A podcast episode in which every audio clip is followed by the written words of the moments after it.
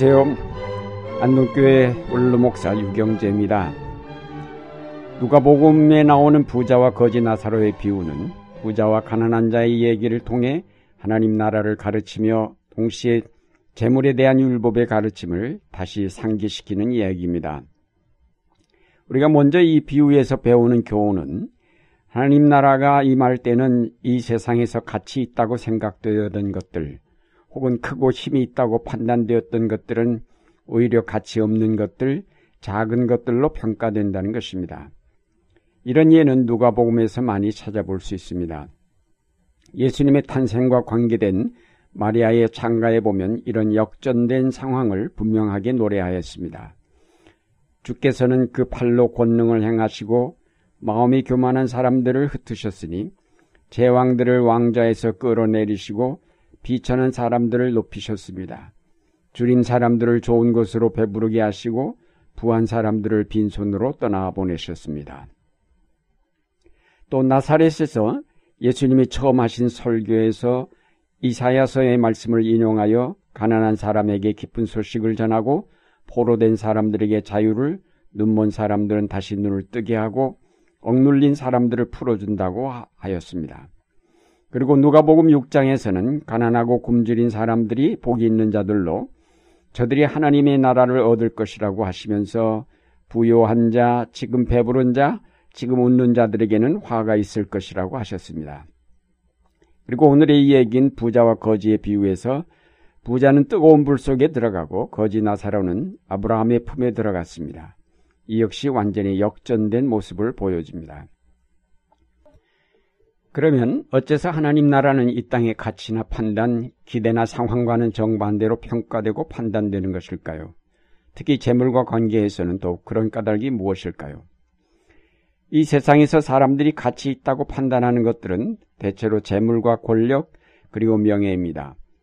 그러나 인간이 권력을 얻고 명예를 얻는 일은 바로 하나님을 대적하고 하나님처럼 되려는 욕구의 발현이라고 볼 때에 그런 권력과 명예가 하나님 나라에서는 별로 가치 없는 것들로 규정될 수밖에 없습니다.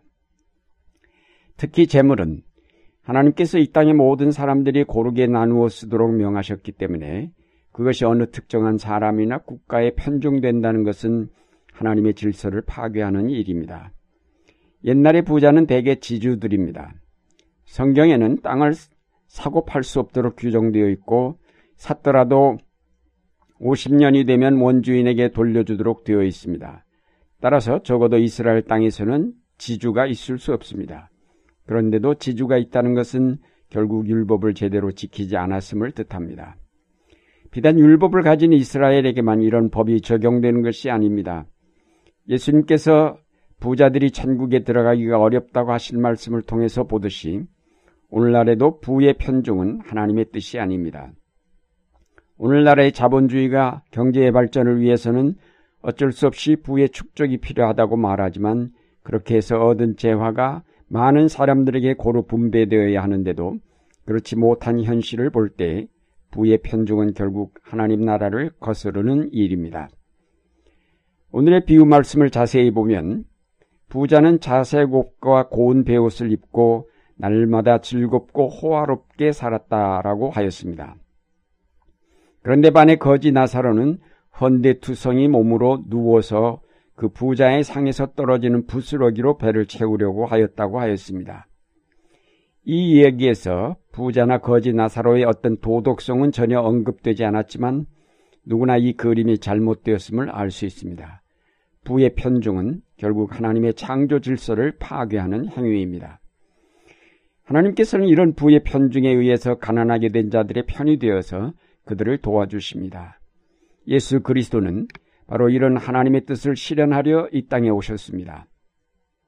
비유에서 거지 나사로가 아브라함의 품에 안긴 것은 그에게 무슨 특별한 의의가 있거나 선이 있어서가 아닙니다. 순전히 하나님의 궁휼하심을 입었기 때문입니다. 요즘 북한의 식량난으로 많은 어린이들을 비롯하여 사람들이 굶는다는 소식을 들으면서도 남한에서는 쌀이 남아도라도 지원하지 않습니다.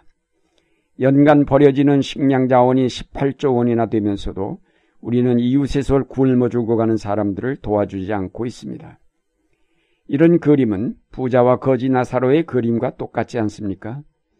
그렇다면 하나님의 나라에는 배가 불러 온갖 성인병이 걸려 죽은 남한 사람들보다는 굶어 죽은 북한 사람들이 더 많이 들어와 있지 않을까요? 다음으로 우리는 이 비유에서 하나님의 말씀인 율법의 중요성을 알게 됩니다. 부자는 율법의 규정대로 했다면 결코 부자가 될 수 없는데 그가 부자인 것은 그 규정을 지키지 않고 다른 사람의 땅과 재산을 차지하였기 때문입니다. 그러면서도 그는 조금도 양심의 가책을 느끼지 않았습니다. 부자들은 말하기를 율법은 하나의 이상일 뿐이지 현실에서는 그대로 살 수 없어라고 하면서 율법대로 사는 고지식한 자들을 비웃습니다. 그리고는 그들이 부자 된 것은 하나님이 복을 내려주셨기 때문이라고 합리화합니다. 부자는 지옥에 내려가서도 회개하기보다는 오히려 긍휼을 원했습니다. 가난한 자에게 긍휼을 베풀 줄 몰랐던 그 자신이 곤궁에 처하자 긍휼을 구하였습니다.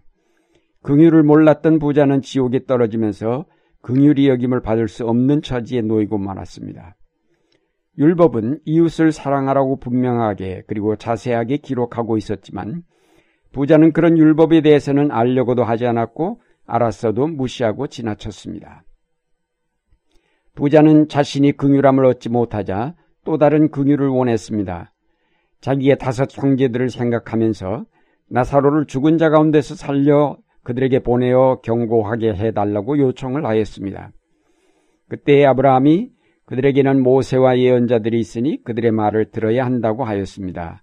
그러자가 부자가 말하기를 아닙니다. 아브라함 조상님 죽은 사람들 가운데서 누가 살아나서 그들에게 가면 그들이 회개할 것이라고 하였습니다. 이것은 그들이 율법과 예언을 무시하면서 살고 있음을 뜻합니다. 부자 자신이 그렇게 살아왔고 그들의 형제들도 똑같이 살고 있음을 그가 잘 알았기에 이런 요청을 한 것입니다.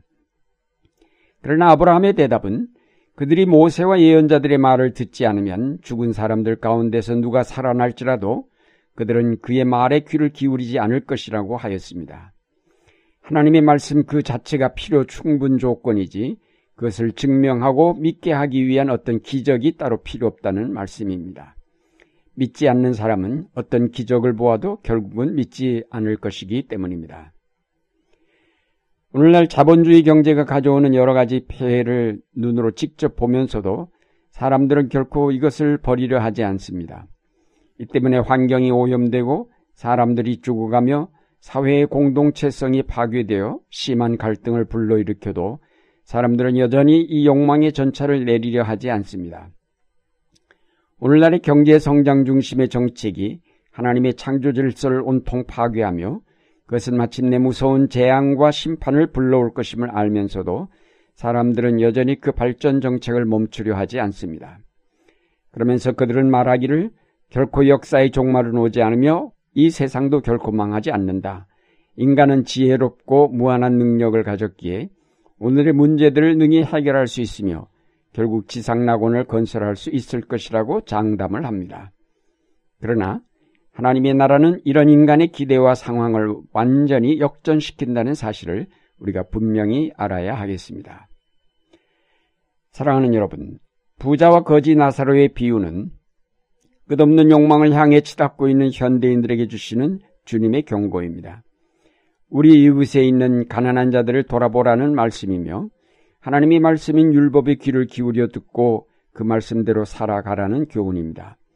허영과 사치에 들떠 이웃에서 사람이 굶어 죽는 줄도 모른 채 욕망을 쫓아 살아가는 한국 사회의 현대인들에게 주시는 경고입니다.